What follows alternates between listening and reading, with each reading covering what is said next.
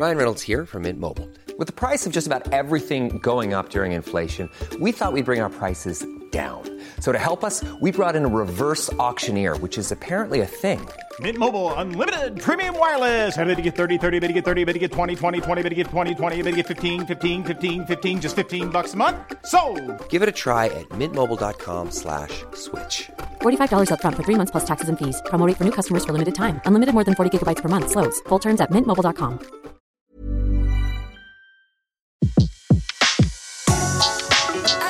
Le meilleur de Séances Radio est maintenant sur We Love Cinéma.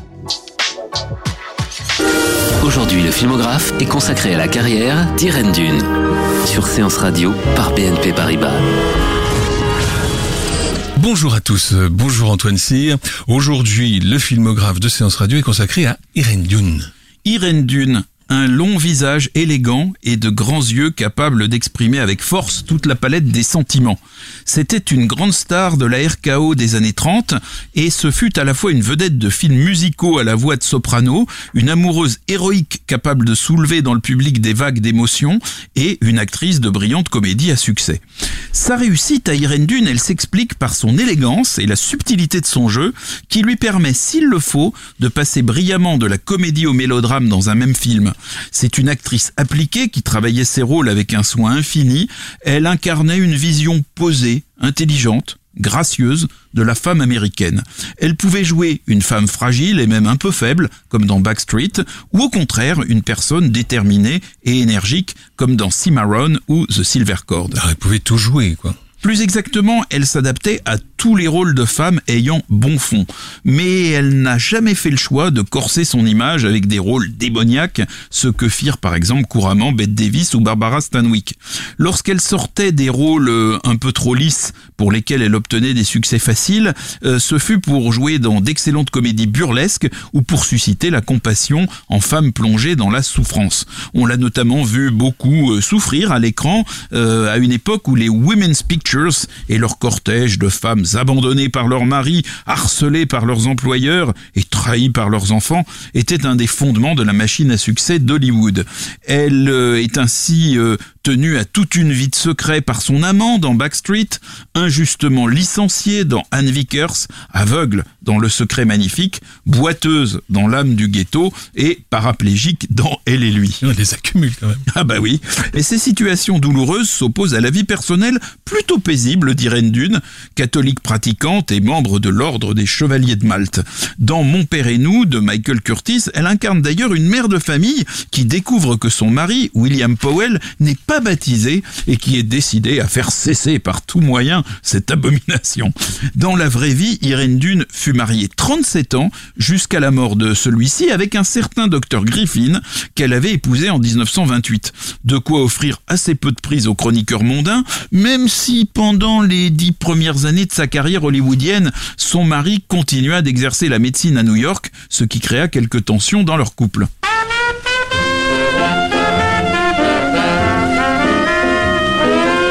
Le fait d'incarner l'américaine idéale des années trente, à l'écran comme à la ville, a sans doute aidé Irene Dunne à devenir une immense vedette, mais a probablement nui à la longévité de sa carrière face à des actrices plus rebelles, comme Katharine Hepburn ou Bette Davis, moins associées aux stéréotypes d'une époque définie.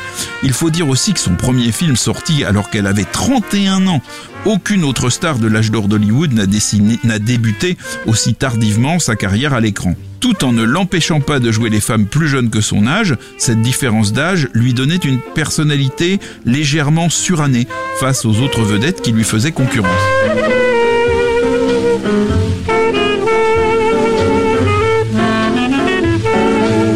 C'est d'Irene Dunne dont nous parlons aujourd'hui dans le filmographe. Irene Dunne, née en décembre dix-huit cent quatre-vingt-dix-huit. Et oui, et donc avant toutes les autres stars du parlant, et même avant Gloria Swanson, l'une des grandes idoles du muet. De trois mois et sept jours, sa cadette. Irene Dunne grandit dans une famille catholique irlandaise de Louisville, dans le Kentucky. Son père était inspecteur des bateaux à vapeur, adorait chanter. Sa mère était pianiste et professeure de musique. Souvent, ses parents se mettaient au piano et improvisaient des duos qui faisaient rêver la jeune Irene.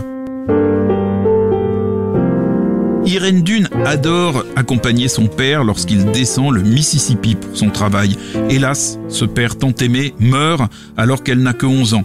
Sa mère part s'installer près de ses parents dans la petite ville de Madison et continue d'environner de musique sa fille.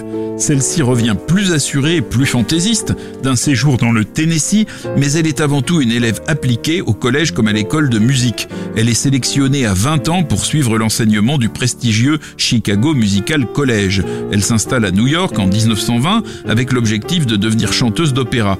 Le bilan de l'audition qu'elle passe au Metropolitan Opera n'est pas favorable. Trop jeune, trop expérimentée, trop légère, dit le compte-rendu. Elle se tourne alors vers la comédie musicale et décroche son premier rôle dans un spectacle nommée prémonitoirement Irene, même si elle n'y exécute qu'une modeste prestation de choriste. Cette comédie musicale aura un certain succès et se jouera à Broadway pendant au moins deux saisons. Irene Dunne, au début, ça s'écrivait, enfin à l'origine, donc dans sa famille, ça s'écrivait D U deux N, mais elle est devenue Irene Dunne avec un E, parce qu'elle trouvait sans doute que c'était mieux, donc D U deux N E, et elle va progressivement se faire une place à Broadway, jusqu'à obtenir ses premiers rôles à la fin des années vingt, comme celui de Magnolia dans Showboat, qui va lui permettre de se faire remarquer par un talent scout de la R K O.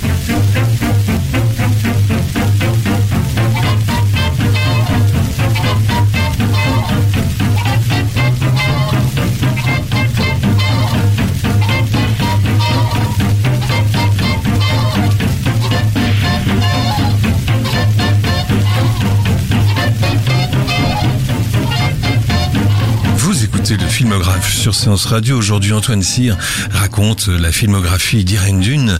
Après Showboat, à Broadway, elle va donc faire ses débuts au cinéma à la R K O. A priori, son tout premier film, Présenté Armes, est complètement perdu aujourd'hui. Donc, on va passer au film suivant, Bachelor Apartment, qui donc en dix-neuf cent trente et un lui offre l'un de ses premiers grands rôles, celui d'une sténographe qui finit par céder aux avances de son patron, homme à femme repenti, interprété par Lowell Sherman, réalisateur et acteur principal du film. Toujours en dix-neuf cent trente et un, nous avons Cimarron, qui est un western de Wesley Ruggles. Alors c'est un film formidable, Cimarron. C'est un, c'est un, un, un film très dense, très palpitant. Irene Dunne y joue un de ses premiers rôles de battante. Et c'est un film qui a été également exploité en France sous le titre La Ruée vers l'Ouest. Dans ce film, elle est entraînée malgré elle par son mari dans l'Oklahoma sauvage. Elle apparaît au début du film fragile et inquiète, moins pondérée que dans ses rôles ultérieurs. Mais son époux, euh, qui est un peu le, le, le, qui est un diable, repart à l'aventure et disparaît plusieurs années. Alors là, elle lui succède à la tête du journal local et apprend à défendre seule ses droits, parfois avec d'ailleurs de l'intolérance face aux Indiens. Le personnage d'Irene Dunne est en train de prendre corps, mais il lui manque encore la douceur et le petit trait de fantaisie qui vont faire bientôt son, son succès. À noter un beau travail de maquillage pour la vieillir à la fin d'une histoire qui se déroule sur plus de quarante ans. Le magazine Photoplay écrivit que Cimarron plaçait Irene Dunne comme l'une des plus grandes artistes de l'écran. Elle obtient sa première nomination pour l'Oscar et se voit octroyer par la R K O pour ses films suivants la somme de deux mille cinq cents dollars par semaine. À partir de septembre dix-neuf cent trente-trois, elle percevra par contrat un minimum de quarante-cinq mille dollars par an et quinze pour cent sur le bénéfice de chacun de ses films, une clause inédite pour l'époque. Et ce film va être le premier western à recevoir un Oscar, et pas n'importe lequel, puisque ce sera l'Oscar du meilleur film. Il remportera aussi un Oscar pour les décors et un autre pour l'adaptation. C'est vraiment un très bon film. Il y a notamment, euh, je sais, les lecteurs de bande dessinée se souviennent de La Ruée sur l'Oklahoma de Lucky Luke, où on voit tous les gens prêts à occuper le territoire de l'Oklahoma. Ça, vous savez, ils ont donné le, le feu vert en une journée et vous aviez une journée pour décider ce que serait votre terrain dans l'Oklahoma. Eh bien, cette scène-là, vous l'avez euh, reproduite dans, dans, dans Cimarron. Ensuite, nous avons un film qui s'appelle Consolation Marriage de Paul Sloan. C'est un film dans lequel un Un homme et une femme, victimes chacun d'un chagrin d'amour, décident de se marier alors qu'ils n'éprouvent pas de véritables sentiments l'un pour l'autre. Un enfant naît de cette union, mais leurs anciens partenaires respectifs réapparaissent dans leur vie respective. Irene Dunne joue une femme simple, sans artifice, qui s'accommode d'un demi-bonheur, mais ne transige plus dès qu'il s'agit de son enfant. Son personnage d'américaine idéale continue de se construire. De sa voix de soprano, elle chante une chanson typique de cette époque où le swing n'a pas encore pris le pouvoir sur la chanson américaine. La preuve. I know my tears are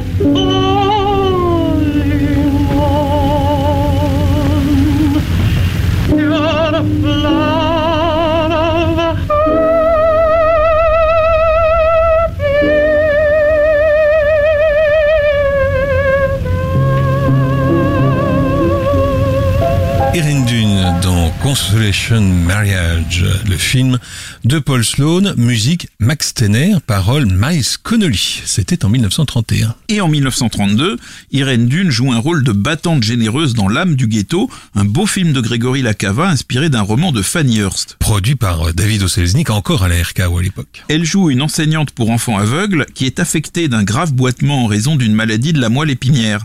Elle est l'amie d'enfance d'un chirurgien du ghetto juif de New York, Ricardo Cortez, qui s'est éloigné de ses racines pour exercer dans les quartiers chics. C'est par elle que ce médecin, incarné donc par Cortez, va surmonter ses dilemmes et retourner aux sources de sa vocation de médecin.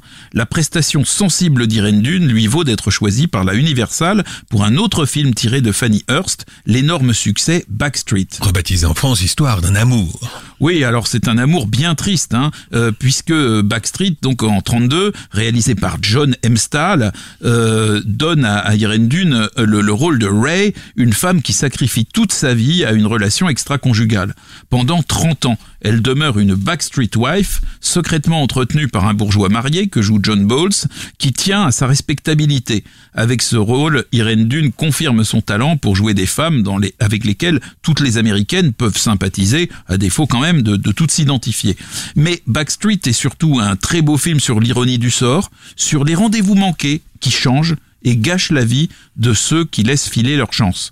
Cette arrivée trop tardive de la pauvre Ray près d'un kiosque à musique où l'attendait l'homme qu'elle aimait, qui à l'époque n'était pas encore marié, ou cette insuffisante attention accordée aux garçons doués qui ne rêveraient que de faire son bonheur.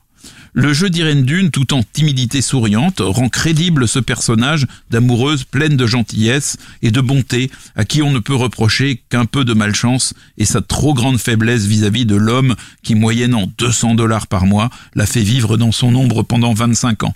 Margaret Sullivan, aux côtés de Charles Boyer en mille neuf cent quarante et un et Suzanne Howard, aux côtés de John Gavin en mille neuf cent soixante et un, reprendront son rôle dans des remakes tous homonymes. Toujours en mille neuf cent trente-deux, dans treize femmes de Georges Archimbault, Irene Dunne partage l'affiche avec Myrna Loy. Celle-ci incarne une jeune femme d'origine indienne et dotée de pouvoirs hypnotiques. Elle décide de s'en servir contre un groupe d'anciennes camarades d'école qui l'avaient mise au banc de l'établissement en raison justement de ses origines ethniques, et parmi lesquelles figurait Irene Dunne. Et le film s'intitule treize femmes, et si on compte bien, dans le film, il n'y en a que onze, et pas oui, treize. Et, et oui. Dans euh, If I Were Free de Elliot Nugent en mille neuf cent trente-trois, Clive Brook découvre qu'Irene Dunne vit comme lui un mariage malheureux. Ils s'éprennent l'un de l'autre, mais si elle parvient à divorcer, lui se heurte au refus de sa femme. Les choses s'arrangeront après un enchaînement de circonstances mélodramatiques et peu vraisemblables. Le film est produit par un certain Merian C. Cooper qui, neuf mois plus tôt, avec Ernest B. Schoedsack, était définitivement entré dans l'histoire du cinéma avec l'inoubliable et incomparable King Kong. Mais revenons à un sujet beaucoup plus gracieux, celui qui nous occupe aujourd'hui, Irene Dunne. Nous sommes toujours en mille neuf cent trente-trois. Arrive une période pendant laquelle Irene Dunne va tourner trois films avec John Cromwell, un vieux routier d'Hollywood à qui on doit Of Human Bondage, le film qui révéla Bette Davis, et qui devait être plus tard, dans les années cinquante, un des metteurs en scène supposés communistes, mis à l'index par la fameuse commission des activités anti-américaines. Il avait commencé comme comédien en mille neuf cents et dans les années soixante-dix, mille neuf cent soixante-dix, John Cromwell se produisait encore sur scène et aussi devant la caméra, en tout cas celle de Robert Alpan, c'est lui l'évêque dans Un mariage. En soixante-dix-huit, il avait quatre-vingt-onze ans à l'époque. Le premier film qu'il tournera avec Irene Dunne, c'est Anne Vickers. Et Anne Vickers, c'est l'un des rôles les plus marquants d'Irene Dunne.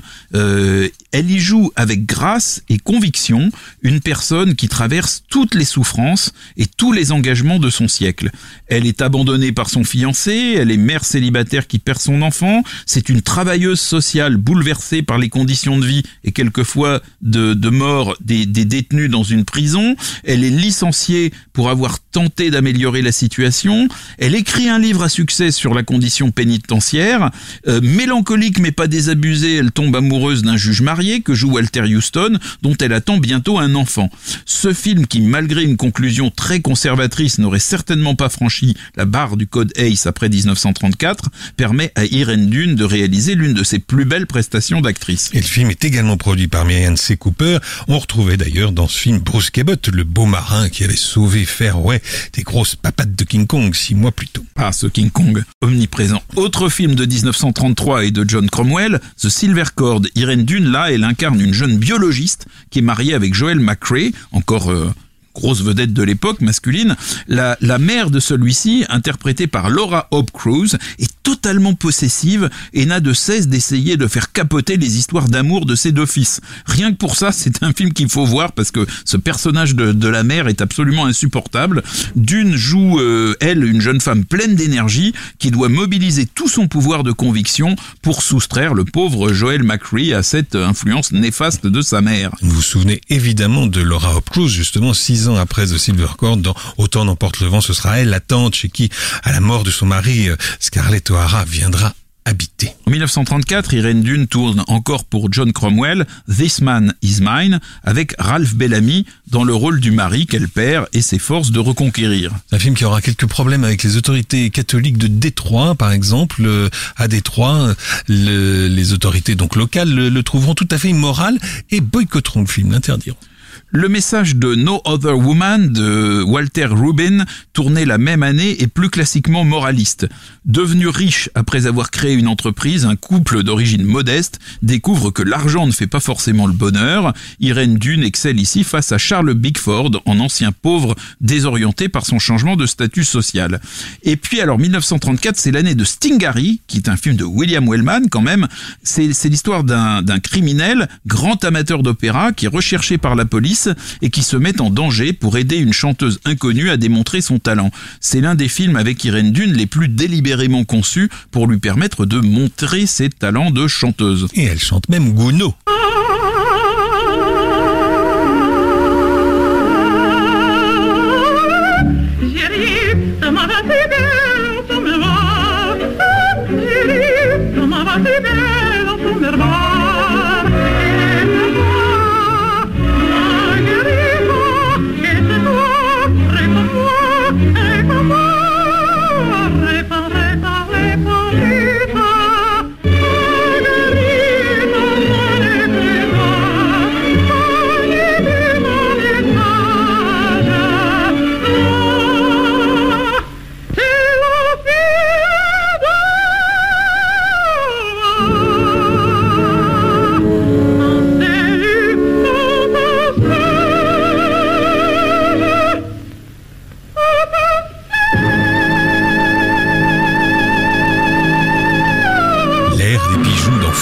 Sous ses longues nattes, on reconnaît Irene Dunne en Marguerite dans Stingaree, donc film produit par la R K O. Mais la séquence finale a été tournée en fait dans les studios de, de l'Universal pour réutiliser le décor construit dix ans plus tôt pour Le Fantôme de l'Opéra, la version de Robert Julian avec Lon Chaney.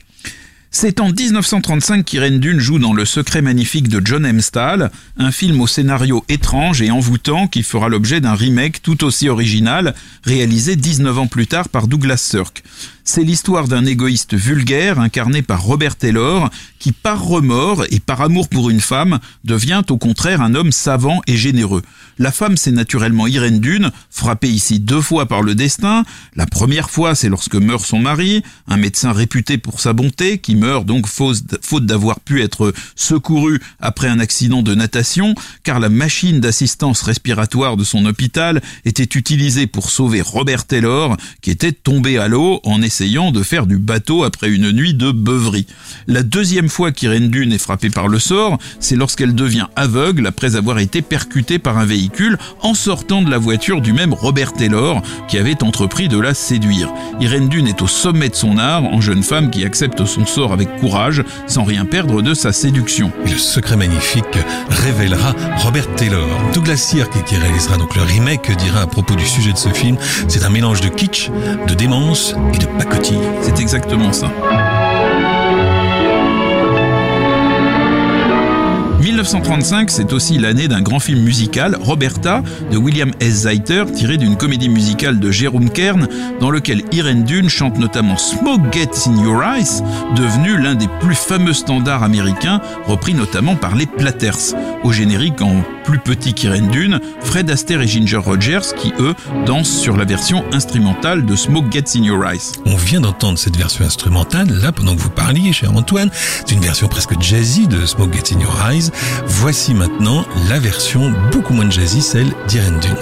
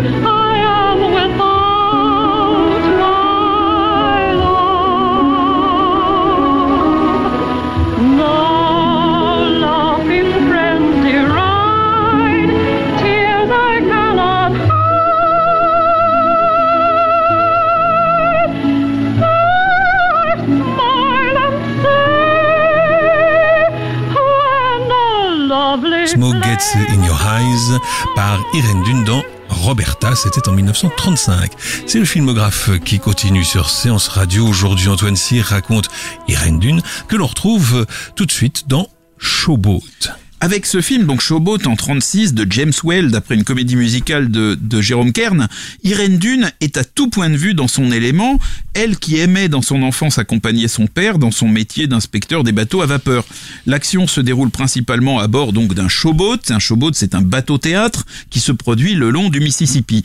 Et Irene Dunne incarne la fille des, des propriétaires du bateau. Alors d'abord, elle est une artiste appliquée dans leur spectacle, puis elle se marie, elle quitte le bateau, mais elle est bientôt abandonnée par son époux et, et elle va devenir une artiste renommée.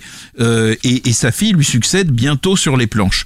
Dans ce film très réussi, qui est un immense succès commercial, Irene Dunne chante de nombreuses chansons, y compris dans un numéro de blackface qui est composé pour l'écran et qui n'existait pas dans la version théâtrale de Showboat. C'est toutefois Paul Robeson, dans sa magnifique interprétation d'Oldman River, qui fait de Showboat une œuvre d'exception. Oldman River, that Oldman River, he must know something, but don't say nothing, he just keeps rolling, he keeps on rolling along. La belle voix grave de Paul Robeson au bord du Mississippi en mille neuf cent trente-six. La même année, Irene Dunne obtient une nouvelle nomination à l'Oscar pour Théodora devient folle, une comédie romantique de Richard Boleslavski. Dans ce film, elle est sous un pseudonyme, l'auteur d'un livre qui scandalise le vertueux cercle littéraire de sa ville. Et Richard Boleslavski venait de se rendre célèbre en tournant sa version des Misérables avec Frédéric March, Jean Valjean et Charlotte Javert. Autre comédie musicale après Showboat, Quelle joie de vivre en mille neuf cent trente-huit de Tay Garnett. Irene Dunne y incarne une jeune chanteuse à succès de Broadway, parasitée par sa famille qui vit complètement à ses crochets, et elle rencontre un riche playboy qui est joué par Douglas Fairbanks junior qui lui fait découvrir les plaisirs de la vie. Douglas Fairbanks junior était de onze ans son cadet.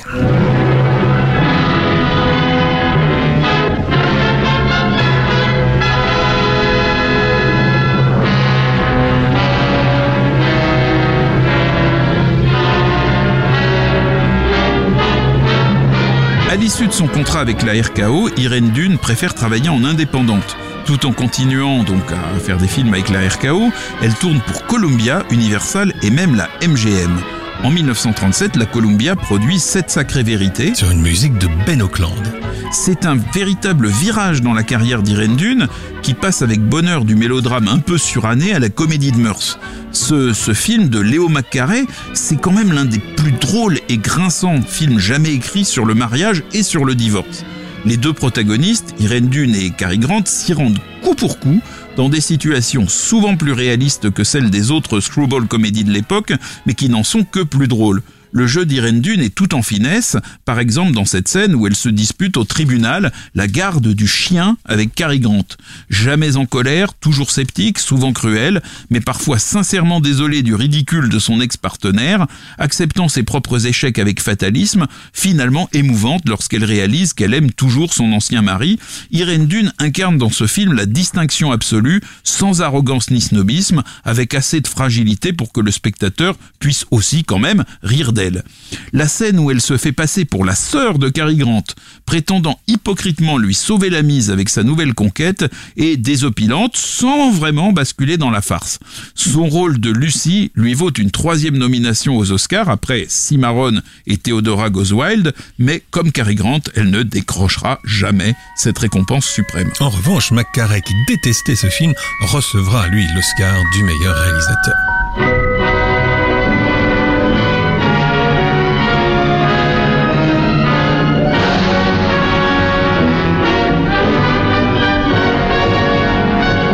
S'achève cette sacrée vérité. Vous écoutez le filmographe sur Séances Radio et nous poursuivons notre balade dans la filmographie d'Irene Dunne, toujours en compagnie d'Antoine Cyr.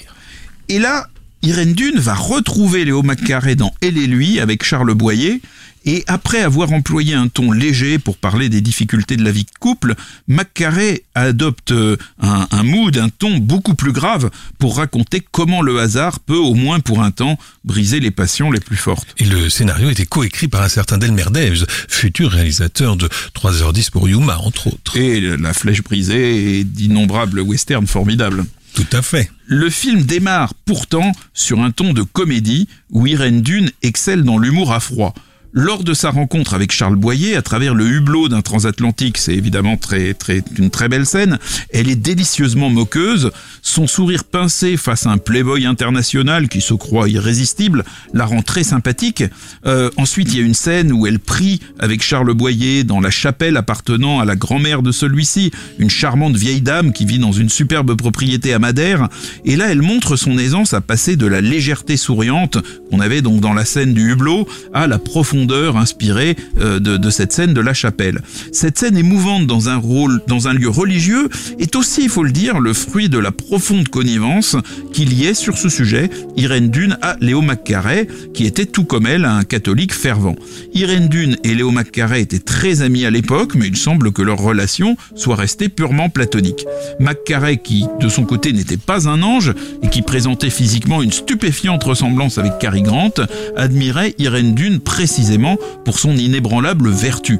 Elle et lui vaut à la comédienne sa quatrième nomination à l'Oscar. Et le film obtiendra en tout six nominations à l'Oscar, mais finalement ne recevra aucune statuette. Il faut dire que cette année-là, les Oscars sont véritablement monopolisés par un certain euh, Autant n'emporte le vent, c'est ça ? Eh oui, évidemment, ça prend de la place. Les yeux d'amour me durent qu'à moment, chagrin d'amour durant toute la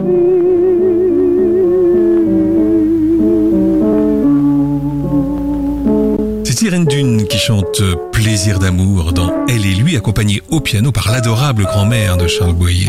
Et elle retrouvera ce Charles Boyer en dix-neuf cent quarante-quatre pour Coup de foudre, une comédie romantique de Charles Vidor. Elle y incarne la mère d'une petite ville du Vermont euh, qui se retrouve en prison après avoir été confondue avec une stripteaseuse.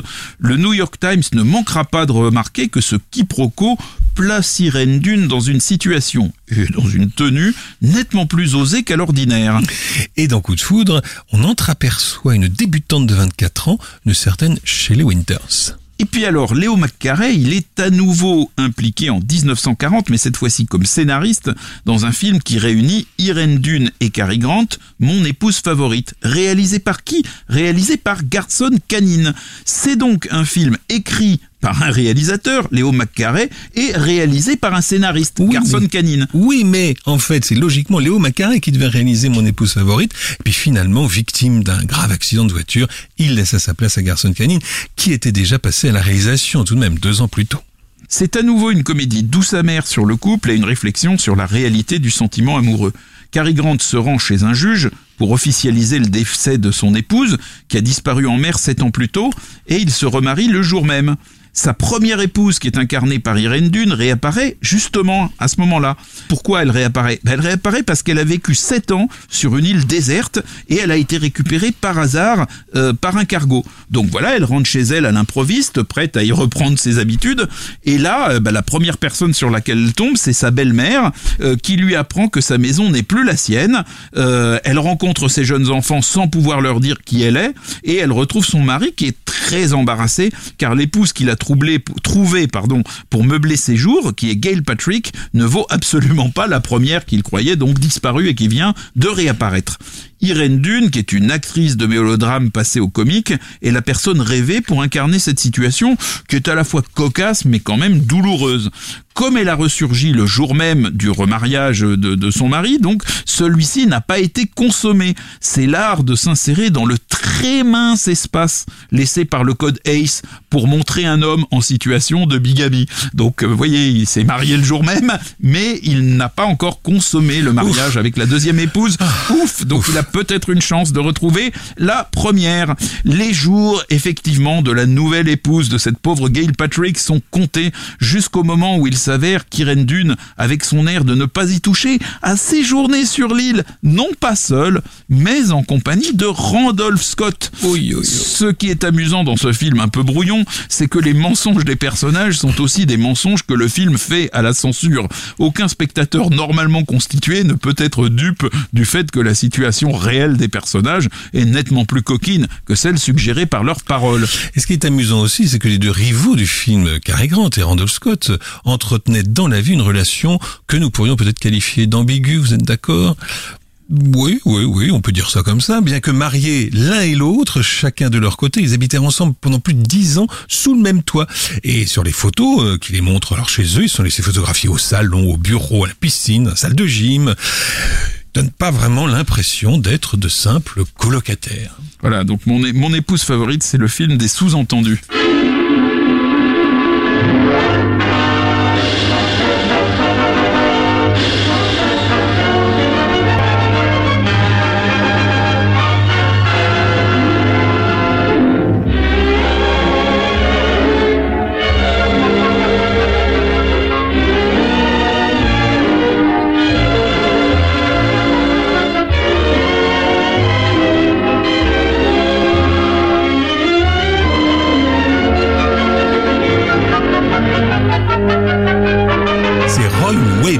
Composa la musique de mon épouse favorite, le film de Garson Kanin avec Irene Dunne et Cary Grant. Irene Dunne et Cary Grant se retrouveront en dix-neuf cent quarante et un pour The Penny Serenade, la chanson du passé, un film de George Stevens, à la fois plus romantique et plus mélodramatique. Irene Dunne a quarante-trois ans lorsqu'elle tourne la chanson du passé et elle en paraît dix de moins, ce qui lui permet sans problème de jouer un rôle de jeune mariée. Elle forme avec Cary Grant un couple à qui tout semblait sourire, mais tandis qu'elle a rejoint son mari, qui est journaliste en mission au Japon, un tremblement de terre la blesse, l'empêchant pour toujours d'avoir des enfants. Dès lors, malheur et difficultés se succéderont pour le jeune couple, alternant avec des moments de bonheur fugace. La chanson du passé est un film très mélancolique, avec de nombreux plans silencieux sur les grands yeux tristes d'Irene Dunne. Et qui valut à Cary Grant sa première nomination à l'Oscar. Irene Dunne déclara souvent que la chanson du passé était l'un de ses films préférés. Il faut savoir que trois ans plus tôt, elle s'était résolue à adopter une petite Mary âgée de quatre ans.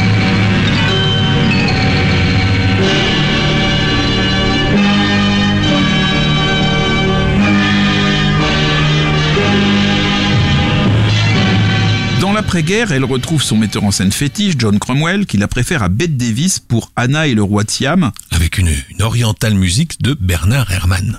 Cromwell, qui fit travailler non seulement Bette Davis mais aussi Katharine Hepburn et bien d'autres, ne cachait pas sa préférence pour Irene Dunne, qu'il considérait comme une actrice sous-estimée.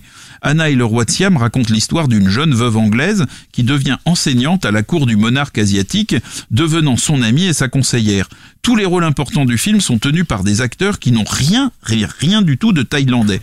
Face à un Rex Harrison qui est auteur d'une composition brillante en roi de Siam, Irene Dunne balance constamment entre l'amusement et l'indignation devant les coutumes de son pays d'accueil. On lui avait promis une maison, elle est entre les larmes et le rire nerveux lorsqu'elle découvre qu'en fait, elle dispose d'un appartement, et son appartement, il est situé où ?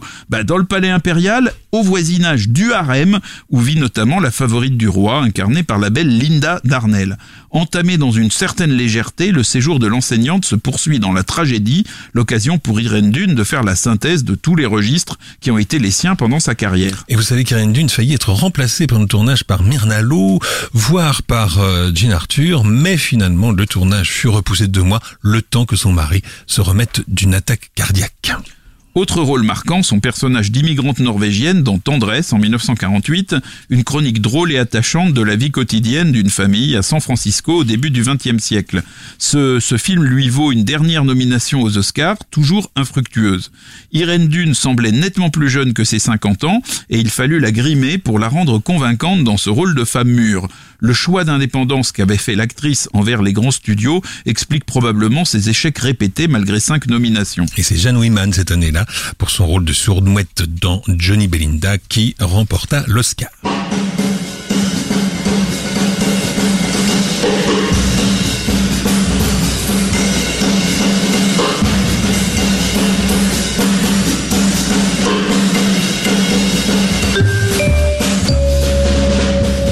retrouver son immense succès d'avant-guerre, lassée du manque de reconnaissance de ses pairs, Irene Dunne met fin à sa carrière cinématographique en mille neuf cent cinquante-deux, à l'âge de cinquante-quatre ans, pour se consacrer à des activités caritatives et politiques. Elle est même nommée déléguée aux Nations Unies par le président Eisenhower en mille neuf cent cinquante-sept. Elle, qui n'a tourné que dans des films en noir et blanc, devient en mille neuf cent soixante-cinq la première femme membre du conseil d'administration de Technicolor. Elle décédera en mille neuf cent quatre-vingt-dix après avoir eu la satisfaction de voir une grande rétrospective de ses films organisée à Los Angeles, même si sa postérité est très modeste au regard de la qualité incroyable de ses films et de son succès de l'époque. C'était vraiment une très grande star. Irene Dunne a sans doute été non seulement pénalisée par le fait d'avoir démarré sa carrière cinématographique après l'âge de trente ans, mais par le fait que dans ses numéros chantés, sa voix de soprano était typique d'une époque où la musique de variété américaine n'avait pas été encore totalement transformée par le swing, par le bebop, variante trépidante du jazz qui allait tout balayer sur leur passage jusqu'à l'ère du rock.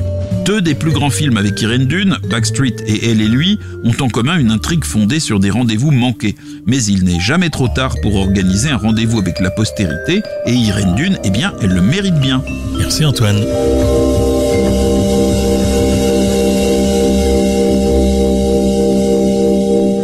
Le Filmographe vous a été présenté par Antoine Cyr et Laurent Bourdon sur Séances Radio par B N P Paribas. Retrouvez l'ensemble des contenus Séances Radio proposés par We Love Cinéma sur tous vos agrégateurs de podcasts.